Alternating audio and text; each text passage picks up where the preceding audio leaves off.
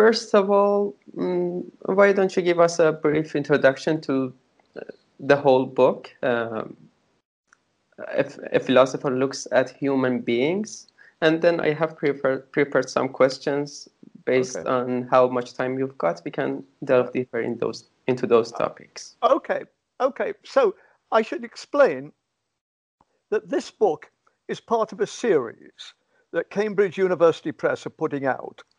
A philosopher looks at dot dot dot dot dot. So it could be for. I mean, another one is a philosopher looks at architecture. Another one is philosopher looks at games. Another one could be a philosopher looks at Muslims. A philosopher looks at young men with very long names that normal people can't pronounce. Okay?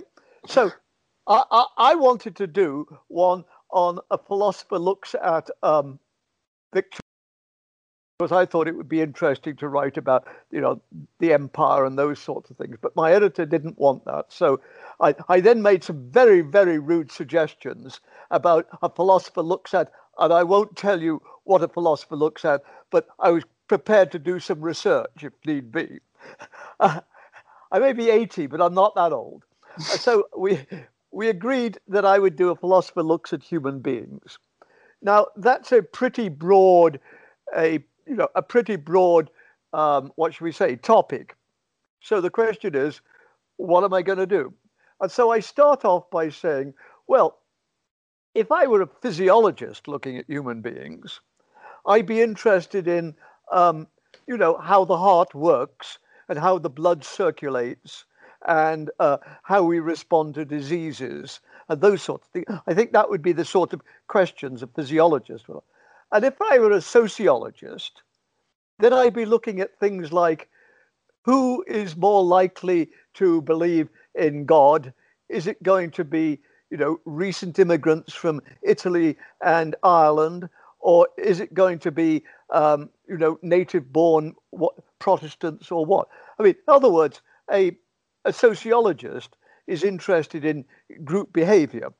I mean, I was just reading an article by a sociologist who was talking about the decline of religious belief in America. And that, I mean, whether he's right or whether he's wrong, that's the sort of question a sociologist asks. So now my first question is what kind of question does a philosopher ask?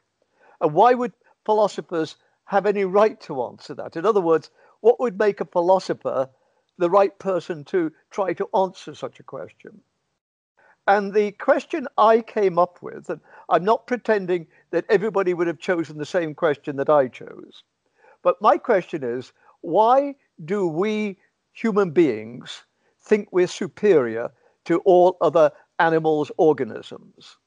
And of course, you know, this is, uh, this is right in the, the Hebrew Bible. What is man that thou art mindful of him, that has thou hast made him, you know, little lower than the angels, with dominion over all the animals. In other words, it, it's right there in the Christian tradition. It's obviously there in the Jewish tradition, and I presume equally it's there in the Islamic tradition as well.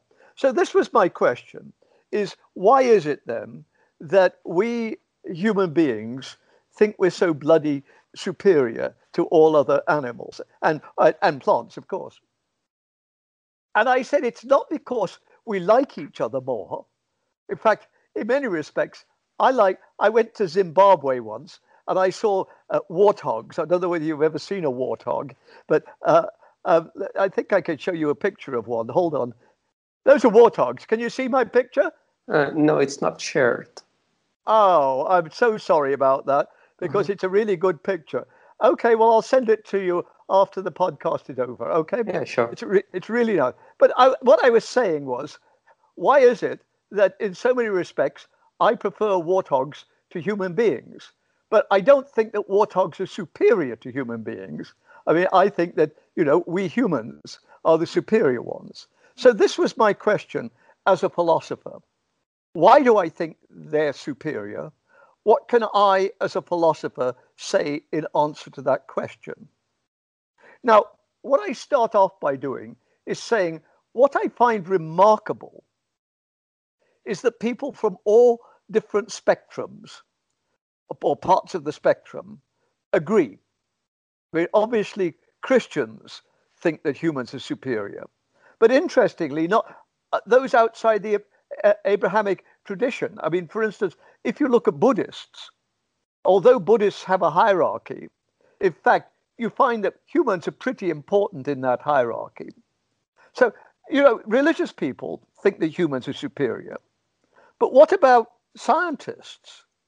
And the interesting thing I find is that somebody like Richard Dawkins or Edward O. Wilson are absolutely convinced that humans are number one. There's no question. They really truly believe that we are the top of the evolutionary scale. But what I find very interesting is that people who criticize Dawkins and Wilson, not from a religious perspective, but from a supposedly scientific perspective, saying they Darwinism is true. People like uh, Thomas Nagel, for instance, nevertheless stress that they think humans are superior. Now, what I wanted to say was I'm not comfortable with either of those positions. The first is it's a religious position because God made us superior. The second is a, let us say, a scientific position. I, I go out, I look at nature, and nature tells me that humans are superior. That's not my decision. Nature tells me that. And I'm not comfortable with either of those. So I said, what's the third option? Well, the third option is that it comes from within. It's us who makes the decision. It's not out there, it's not given to us by God, but it's us. Now, obviously, I do think that we're superior. I mean, I might I might like warthogs more than I like you, but I'm I'm talking to you, not to a warthog at the moment. And so I call I mean, this is the position of existentialists. Somebody like Jean Paul Sartre says that we it's our decision.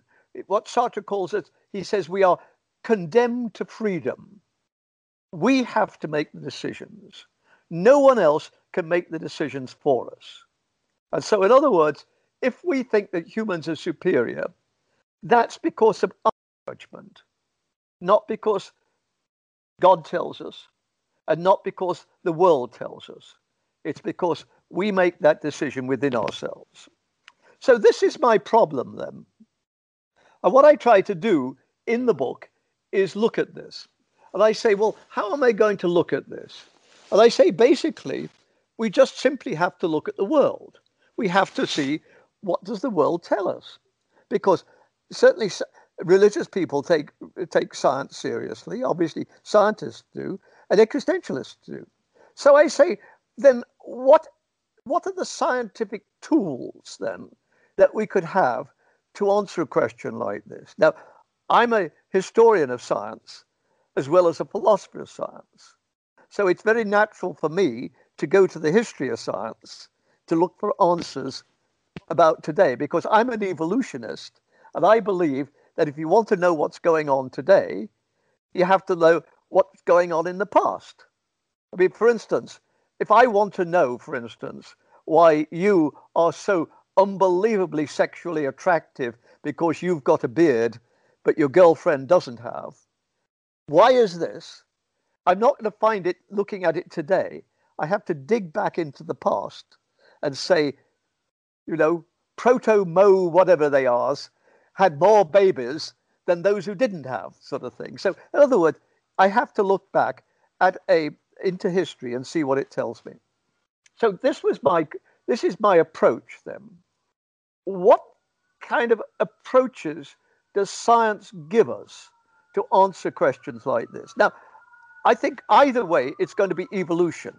So I'm not into, you know, seven days of creation or six days of creation. I'm not a religious answer. But I think that there are two, as it were, approaches or what I call paradigms after mm. Kuhn or uh, Excuse me. Excuse me. For a couple of seconds, uh, you uh, uh, the connection was breaking up. I couldn't hear the last ten seconds or so. What what connection are you worrying about? Uh, the connection was uh, was breaking up, and I couldn't get the last ten seconds or so. Oh, uh, we got to the point that if you want to uh, know the present, we need to go to the past and study the right. past. And what I'm saying then is if you go to the past, you find that there are two approaches. Okay? Two approaches. One, which I call organicism, looking at things in an organic way. And this is the way of Plato. Plato says the world is an organism in the Timaeus. And it's obviously the world of Aristotle. Aristotle wants us to look at final causes as well as efficient causes. So that's the one approach. The other approach is the one that came in after the scientific revolution, which said no, the world is not an organism, the world is a machine. The world is like a clock. And so you've got these two approaches. Now, what I want to say is that Darwinian evolutionary theory falls very strongly and completely under the mechanistic paradigm or meta- mechanistic metaphor. That Darwinians want to explain the world as though it were clocks. In other words, if I want to explain you, I want to find out how the various parts go together and click, click, click, just like my watch. Where are we? Just like my watch. I want to see why you're like my watch. My watch keeps going round and round and round and round. Why do you why do you keep going round and round and round and round? I mean, you get up in the morning, you have your breakfast, then you go and you know, you go to the bathroom and make poo, and then you get back, you work, and you have more, and you go through the day and whatever you do in the evening, and then you go to bed, and then you do it all over again. That's what my watch does. It goes to 12 12, and then it goes 12, da, da, da, da, da, 12 30, 1 o'clock. And it keeps going round and round and round until, goodness me, it's 12 o'clock again. So, in other words, what I'm saying is, I think the Darwinian looks upon us as though we were clocks. So, on the other hand, the organic position looks at us as though we were vegetables. It sees us developing and growing and, and this sort of thing. Now, the interesting thing I want to say about the organic position is that at some level it has progress to humans built in. Because if you think about the organic position, you start off with, let us say, an acorn. Okay? And the acorn, over the years, grows into a great big oak. In other words, it goes from the beginning to the end. And so I think the organic position tends very much to see we start with the blob and it, you know, through evolution, it gets more and more sophisticated until da dum da dum, we get Muhammad, blah, blah, blah, blah, blah, blah, blah, blah. Okay? And you're the peak. You're the absolute epitome. You, you could not get any higher than you. I mean, you are the end point of evolution. And this is the idea, I think, in the organic position. And what I want to argue is that if you look at people like, well, certainly people like Edward O. Wilson, the, you know, the well-known sociobiologist, it's clear that that's very much the tradition he stands in. Although he claims to be a Darwinian, I think he's much more of an organicist. And of course, the famous organicist in the 19th century was Darwin's contemporary, Herbert Spencer. And I think that Wilson is much more in the tradition of Herbert Spencer than he is in the tradition of um, Charles Darwin. And I'll never forget the first time I met Wilson in his laboratory at Harvard. I noticed on the wall that he had a great big picture of Herbert Spencer, which was much bigger than the picture of Charles Darwin. And I said, Professor Wilson, Professor Wilson, what are you doing with Spencer bigger than Darwin? And Wilson looked at me and smiled and said, Mike, great man, great man. So, in other words, in respects, Wilson is a Spencerian rather than a Darwinian. I should say, neither of the pictures were anything like as big as the picture he had on the wall of him getting a medal from Wilson from then Professor Jimmy Carter. So he, he got his priorities right. Wilson, Spencer, Darwin. okay. Whereas, as I say, I don't think the Darwinian thinks there is ultimately any better or any worse. I mean, obviously, you're a very sophisticated organism and you work well. But let's now we put you out, let's say, on the plains. I don't know whether you have plains where you are, but certainly in Russia, Canada, where I used to live, there's, you know, miles and miles and miles and miles of nothing but grass. Now, we've got two animals, you and a sheep. Okay? You and a sheep. And we've got miles and miles and miles of grass. We don't have any other food. There's no chickens, there's no eggs, there's no bacon, there's no nothing, just miles and miles and miles of prairie. Who's going to do better on the prairie, you or the sheep? Well, obviously the sheep are, because, you know, they're designed to, to live off, you know, they're designed to live off hay or grass. And the fact that you are very, very clever and they're not, what's so big deal? It doesn't matter. I mean, there's no, there's no point in being very, very clever if there's no way to use it. I mean, if you, you know, if you can't use it. And the other thing is, of course, brains, having a brain requires a lot of protein. I mean, that's why, you know, that's why we're meat eaters and not vegans, is because brains require a lot of protein. And what's the best way of getting protein from the bodies of other animals? I mean, it's as simple as that. So I think Darwinism says, no, I don't see any reason to think that humans are superior. I think that I personally, I'm a Darwinian, I think that humans are superior, but that's my judgment, not something that science tells me. Whereas somebody like E.O. Wilson thinks that humans are superior, and it's not his judgment, it's because that's the way the world tells him it is. In other words, Wilson thinks there's a progress up to humans, and so it's not our decision whether humans are superior. It's nature's decision. Just, uh, just as the religious person says, it's not who us who decided. It was God. God made us on this. God made us on the sixth day in His own image. I mean, you know, we did. I mean, I'm saying we didn't ask for that. God decided that that's what He would do, and here we are. And so now we're superior, and that means we've got obligations and those sorts of things. But it was God's decision. We are superior, but it wasn't our choice. Wilson says we are superior. It's not our choice, but it wasn't God who did it. It was nature. nature. And I say the Darwinian, or what I call a, like myself, a Darwinian existentialist, has to make these decisions for themselves. Now, and I'll I'll finish here because I you know I'm sure you want to get into discussion.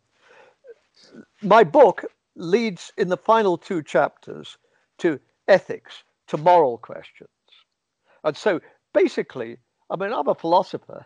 And so these are the things that as a philosopher I'm interested in. And of course, this is why I think it was appropriate for me to ask these questions and why it's appropriate for me as a philosopher to try to answer them.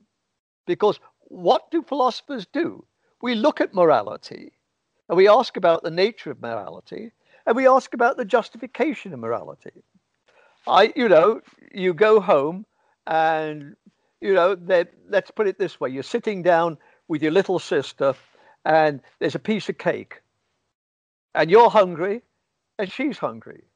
So you grab all the cake and eat it and say, Sorry, little sister, I've eaten it, I was hungry. Now, you did that, but of course, a philosopher is going to say, Yes, but you were not right in doing it. You were wrong when you did that you at least should have shared the cake. It wasn't, it wasn't your decision that it was okay to eat the cake. No, it's, it's morality's decision.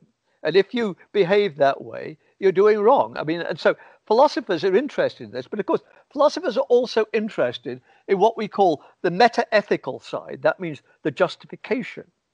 Why is it wrong not to share that cake with your sister? Now, of course, the religious person says, because God says so. Now, the question is, what does the non-religious person say? And I think there's there's two positions, and one is the organicist position, and one is the mechanist position or the Darwinian position. The organicist position says it's life is a progress up to humans. That's a good thing because we are the top. So what should we do? We should do everything to preserve the well-being of humans. And so that is our moral imperative. So for instance, take global warming, global warming. It's clear that with glo- if global warming keeps going, this is going to be very, very bad for the human race. I mean, I don't know. Let's say we're 100 billion today. If global warming keeps going in two centuries, I'd be surprised if we're 5 billion, probably less than that, because apart from anything else, you know, with global warming, there, there won't be as much land and there'll be too much, so you won't be, be able to grow so much, and all of these things. And so it will be more and more difficult to live. And so basically, it'll be more and more difficult to be a human and to be reproduced and to have more offspring. So, in other words, global warming is bad for the human species. The human species is a good thing. So, global warming is a bad thing. And so, I think the organicist position, it's not a religious position. The religious position says global warming is bad because you're destroying God's creation or something like that. Or you're certainly harming humans, and that's a bad thing. But I, God, decided that humans are the best thing, and so global warming is is wrong because you are going against what I let me get a, I've got a glass of water here. Just a sec. Okay. Global warming is bad because it's destroying humans, and I made humans in the image of God. And so, yeah. Now, Wilson says, no, it's not because of God. It's because nature made us superior. Okay? So global warming is bad. Now, the question is, what does it, let me, hold on.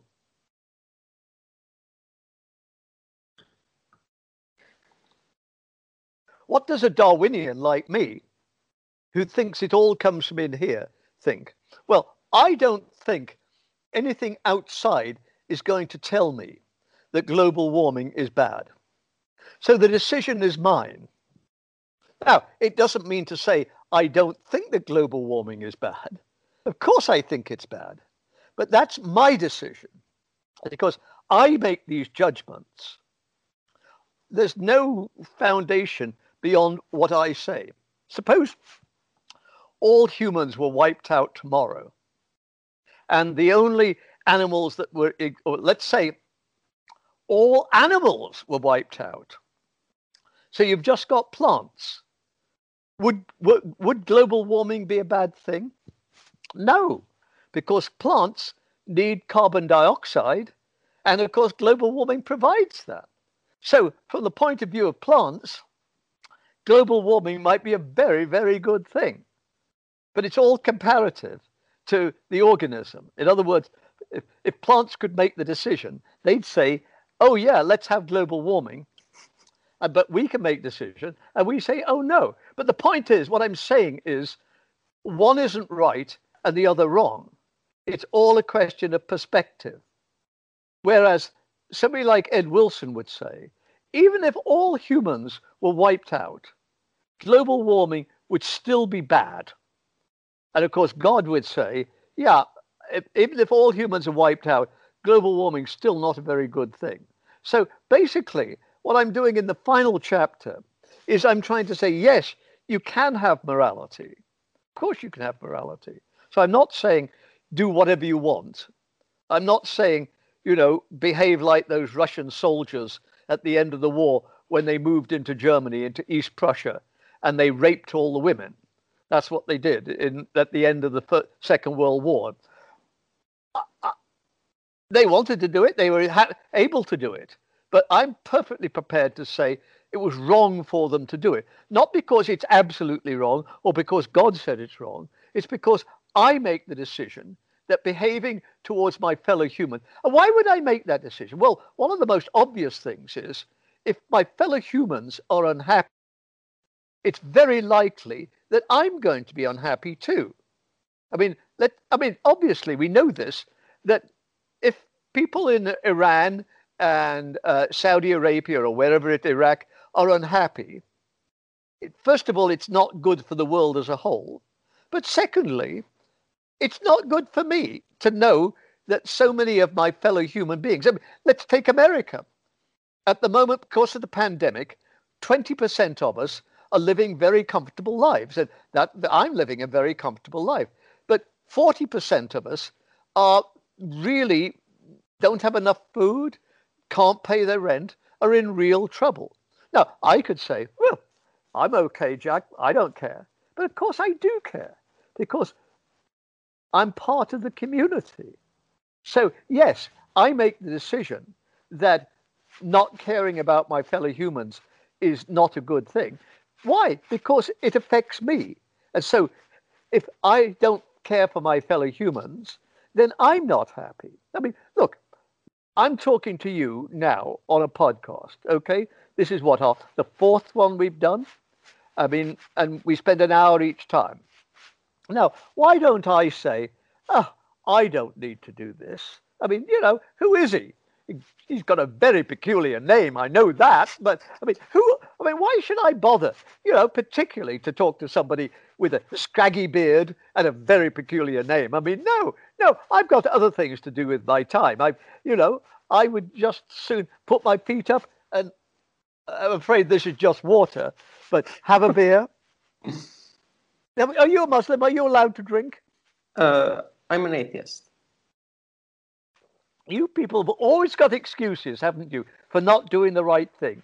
There you are. Your parents say, Oh, please, Mohammed, blah, blah, blah, blah, don't drink.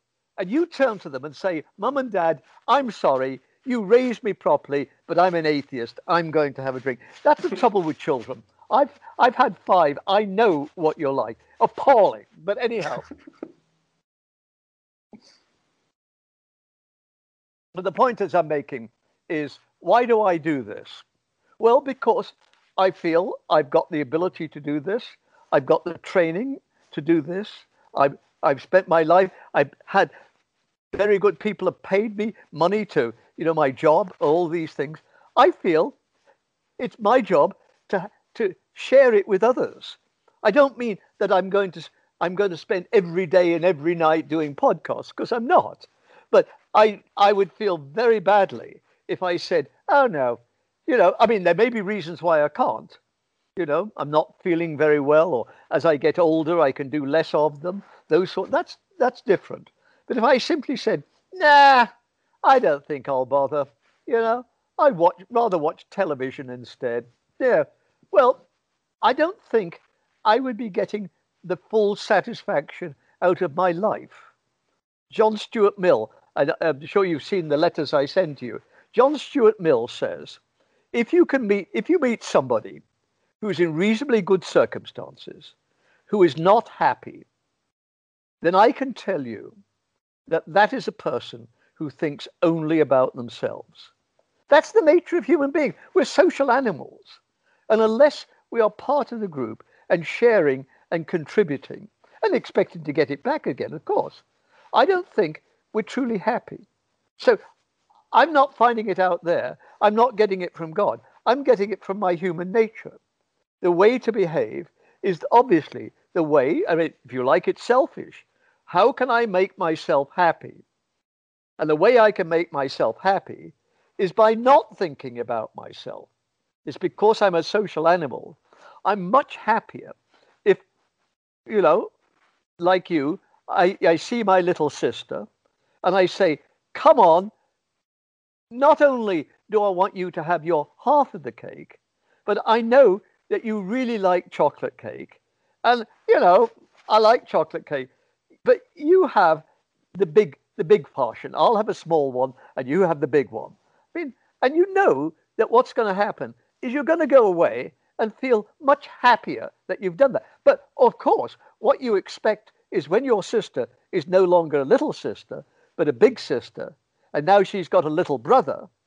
She says to her little brother, Mohammed, blah, blah, blah, blah, blah, here's the cake.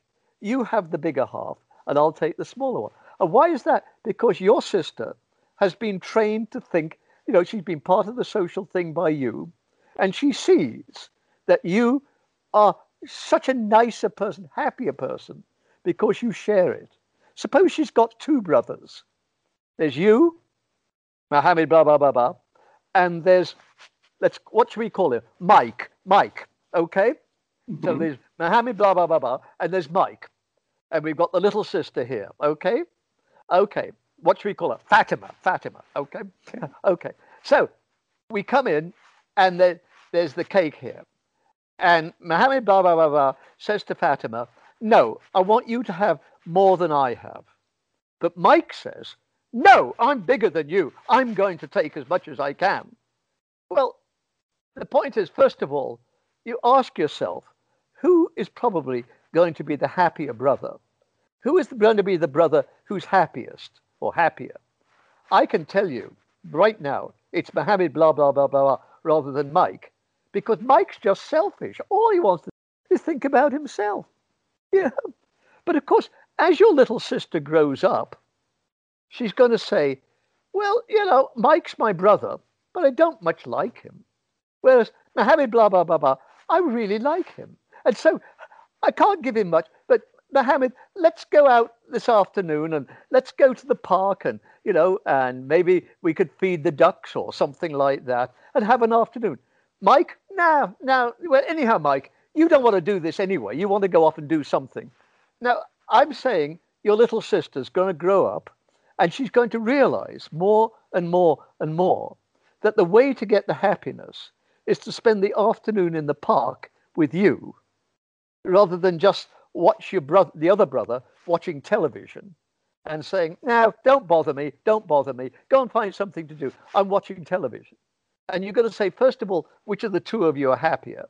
But of course, the other thing is, how is your sister going to behave?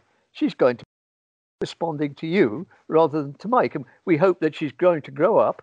And so when she's got children of her own or little brothers and sisters of her own, she'll say, Come on, let's go to the park. Not, oh, I'm, you know, I'm just busy. I'm going out with my friends or whatever it is. So what I'm saying then is, I think as a Darwinian, you can have a moral system, but it's not one that's given to you. It's one which comes from part of your human nature. It isn't arbitrary. It isn't just, oh, well, what I've, it isn't just, if it feels good, then do it. It isn't just saying, if you want to do that, do it, because it's certainly not that. It's, that's not what it is. It, there, there are, it tells you sometimes there are things you want to do, but which you should not do. You should not do. You should, you know, away with it, but you say, no, my conscience tells me I should not do this. But the point is, what I'm saying is, ultimately, you're going to be happier. You're going to feel better if you pass that exam because you worked hard at that exam and passed it, rather than you went on the you know you went on the computer and found some place which would give you the uh, exam answers. Oh yeah, it's easier to do that, but you won't get the satisfaction of doing it yourself. And so what I'm saying is, at the end of my book, is this is what human beings are superior only because we judge them to be. But that doesn't mean to say anything goes. We can certainly we can certainly have morality and we can have morality that works. And so, base, and that's why I think I, as a philosopher, have the right, and it's right for me to try to answer those questions. And that's what the book's all about. Hmm. And now, end... what I want you to do is go out and buy a copy, and buy a copy for your mum and dad, and buy a copy for your little sister, and maybe for that mean brother you've got, buy Mike a copy. So, you know, get 10 copies and pass them out. And when you've given those out, buy another 10. sure. And you'll but, feel better, and I'll feel better. Yeah, because you will have more money, you'll have better sales. And also, I think, but for that, we have to wait until Easter, right? Yeah, that's right. Yeah. Uh-huh. And at the, at, in the epilogue, you mentioned that you are a um, Darwinian existentialist. And this is actually what you explained is what it means that the value and the judgment does doesn't come from a god or the nature or out there but you are to call what is moral, what is the value. Yes, I, I, I want to be a little bit more sophisticated than that because I'm part of evolution. And so I didn't wake up and then, you know, when I was 10 or something, say, oh, I ought to start liking people. No, my parents told me that. And my teachers told me that. Why? Because we have evolved as a group. So we as a group have made these decisions. Now, it doesn't mean to say that when my teachers or my parents tell me these things, it's wrong. I mean, what you're going to do is you're going to say, often we all do this. We should do as we grow up. Why should I do what my parents tell me? Why should I do what my teachers tell me? And sometimes you decide that you shouldn't. I mean, suppose you grow up at the time of Hitler, and Hitler, your teachers, because of Hitler, say, kill Jews, hate Jews. Now, I would like to think you've got the freedom to say, no, I'm not going to accept that. So I'm not saying you always will or even always must accept what you're taught. But generally, we're working as a group, and the group in the past, it's worked and it's evolved. And so we're part of the group. So I do want to say, Sartre says, you know, we're condemned to freedom. Each and every one of us has to make our own decision. Well, yes, we do. But it doesn't mean to say we're doing it in a vacuum. We're doing it because we're part of a social group. And so you, you know, the things that you're doing are things that your mother and your father taught you, and your teachers, and you, your schoolmates, and all of these people. So it's part of a thing. Now, as I say, it may well be at times you want to say, no, I feel I've got to go against what you're saying. I feel that it's important. I, I could not live with myself if I just did what all of you people are doing. I've got to make my own decision. That's fine. I mean, and that's, of course, what being an existentialist is. Ultimately, it's your decision. It's your decision. And ultimately, as you grow up, you've got, you know that. If, I mean, if you've had a proper training, neither your teachers nor your parents want to say to you, Mohammed, always do what I say. Always do, because I said it. No. What you want them to do is say, I'm telling you what to do. But when you say, well, why should I do it? You don't want your parents or your teacher to say, because I said so. No, what you want them to do is sit down with you and talk as I've been talking today. I want your pe- I want your parents or your teachers to say, okay, Mohammed, what if, you know, let's think, suppose you didn't do this. Then what would be the effect? Well, I'd get all of this. Yes, but it would mean your classmates wouldn't. And they're going to be unhappy. Now, is that okay with you? Oh, yes, it's going to be fine. And then your teacher's going to say, all right, remember last week, Johnny, he got it and he took it all. And you remember how upset and you all the, all the others were. And you thought it was wrong. Now, if you behave that way, they're going to feel wrong. Now, are you happy with that? And of course, what you want is, you know, as the teachers talk to you, you're going to say, ah, I hadn't thought about that. Yes, I see. Yes, if I'm mean, then they're going to be mean back. Why? If I'm mean, then they're going to be mean. And so, if I'm prepared to give them something now because they need it, maybe next week, what should we say? I forget to bring my lunch, and my schoolmates will say, "Come on, Michael, here's the sandwich. Have, you know, my mother always makes wait. Take one of mine." And you know you'll be very grateful, but also let's say Jack or whoever it is who's giving, will feel good too. Maybe even go home to his mum and say, Mum, you keep making me so much food, but I'd like you to know today that was a very good thing because Michael forgot to bring his lunch and I was able to give him a sandwich from what we made. And of course, that was so nice, particularly because Michael doesn't come from a rich family like we do. And sometimes I think Michael doesn't have enough food, even if he remembers it. And so I feel good. And, and his mum's going to say, you know, I'm glad you feel that way. That's how I'm so proud of you. I'm proud of you as my son because I've brought a boy up who's prepared to give to others. You see, let me tell you about my children. I've got a daughter who's a lawyer. Now, as she was growing up, she was the most selfish human being you could possibly imagine. Staying out late, uh, unsuitable boyfriends, uh, lying, I mean, terrible. But now she's in her early 30s and she's a lawyer, but not a regular lawyer. She's what they call a public defender. She works for the government, defending as a lawyer for people who don't have money to buy a lawyer for themselves. So she spends all day and every day working with people who are in trouble. Yes, doesn't mean they haven't done wrong, but have no way of paying for a lawyer themselves. And so she is providing. Now, I, uh, first of all, I'm tremendously proud of my daughter, but I happen to know that she gets tremendous satisfaction from her job. Yes, some days she comes home and she's so tired and she says, Oh my God, I just can't believe what a day I've had.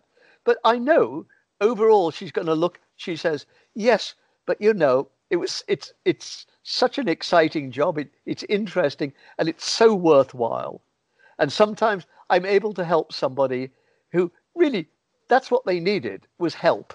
And I've been able to give it. And I feel good about it. So this is what I'm saying is the kind of philosophy I'm trying to push in this book.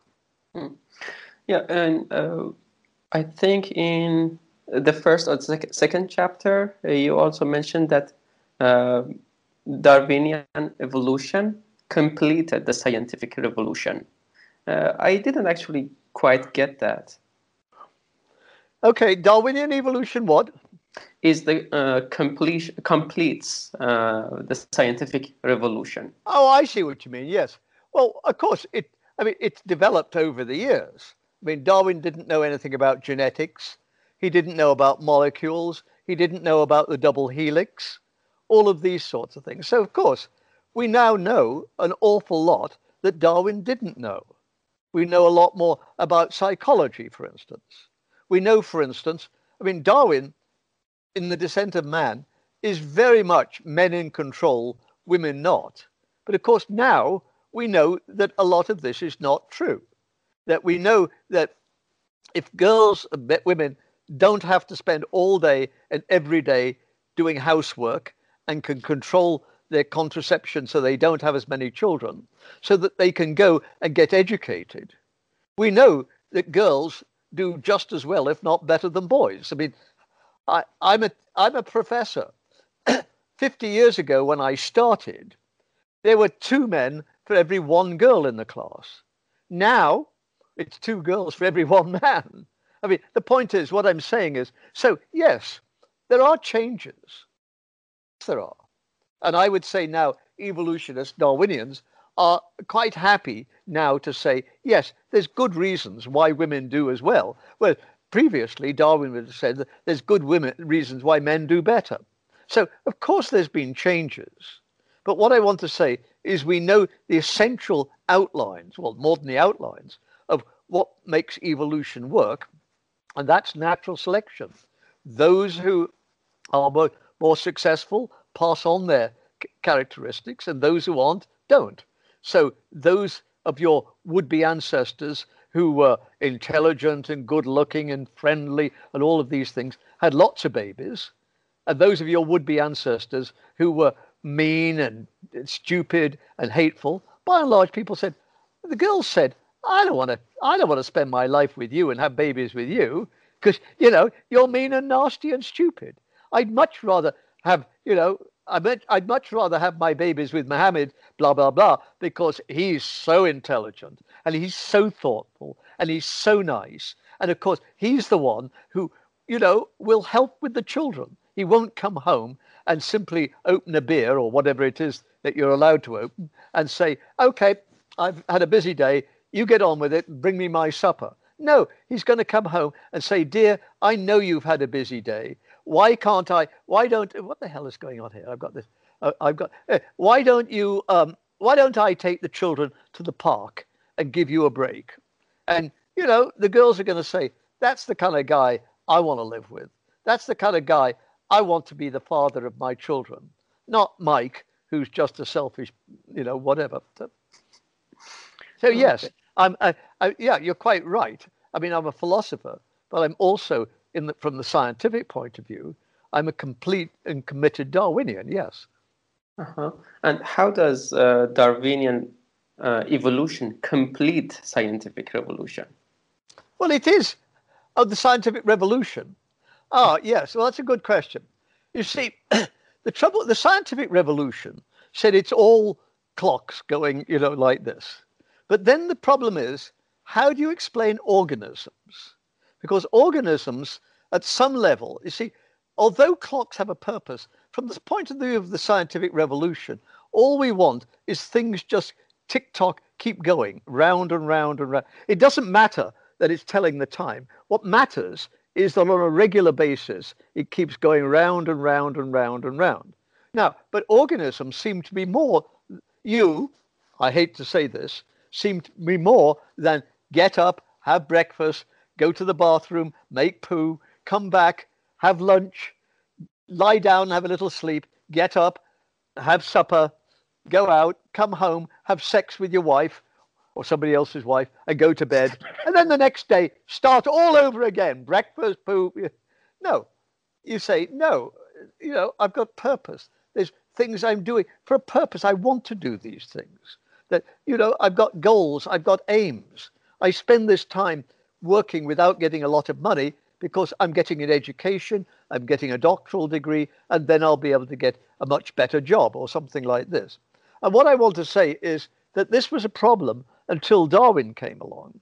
And with natural selection, Darwin was able to show how these aims and all of these things are just part of the clock business, but they come about because of this. So, in other words, you don't need to bring God in or something like that, vital forces in to explain what's going on. You can do it all in terms of clocks like that. So that's what I want. You see, I don't think that Darwin disproves God.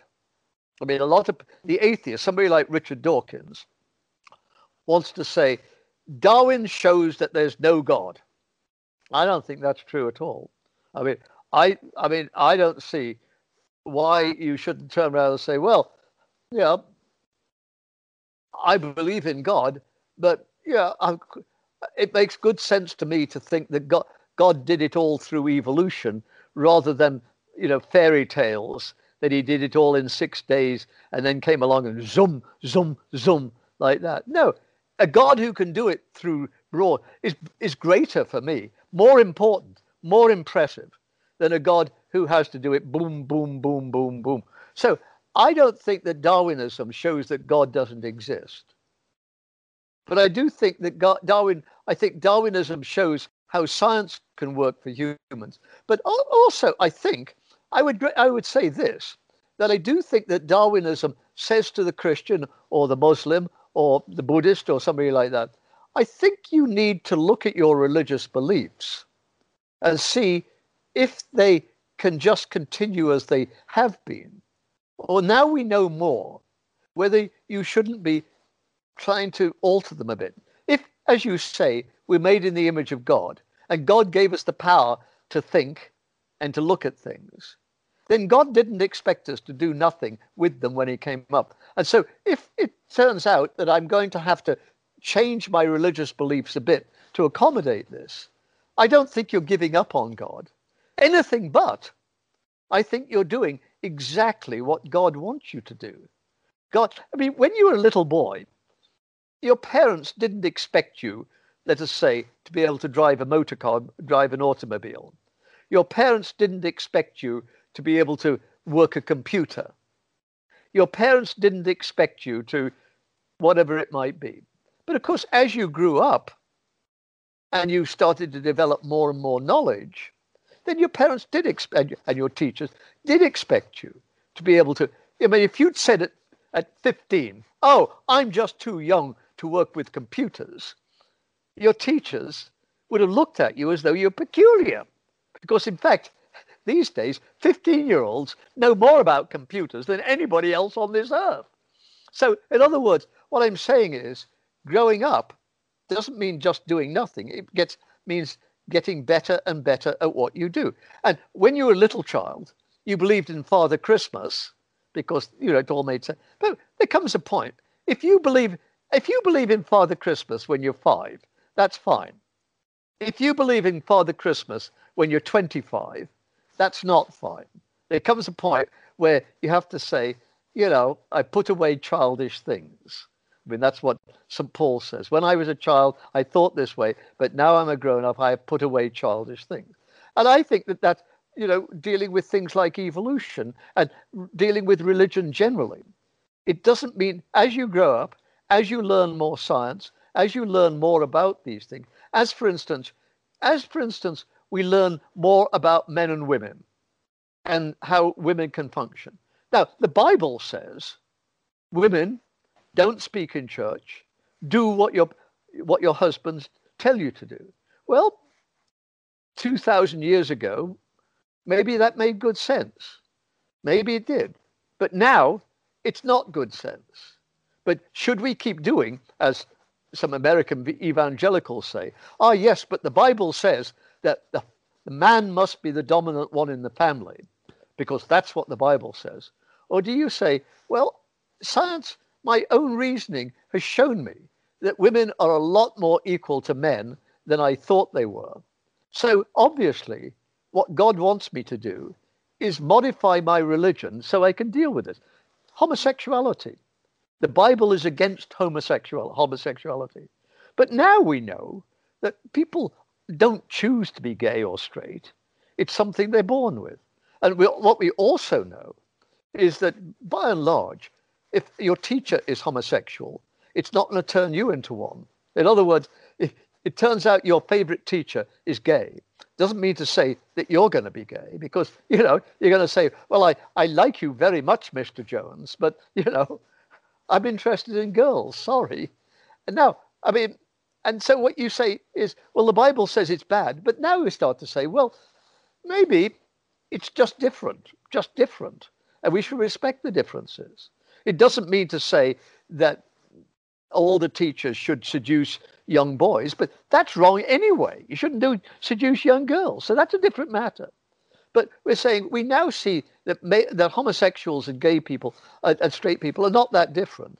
So the Bible, then, uh, my religion, has to be developed and informed to take account of this. And that's not being against God.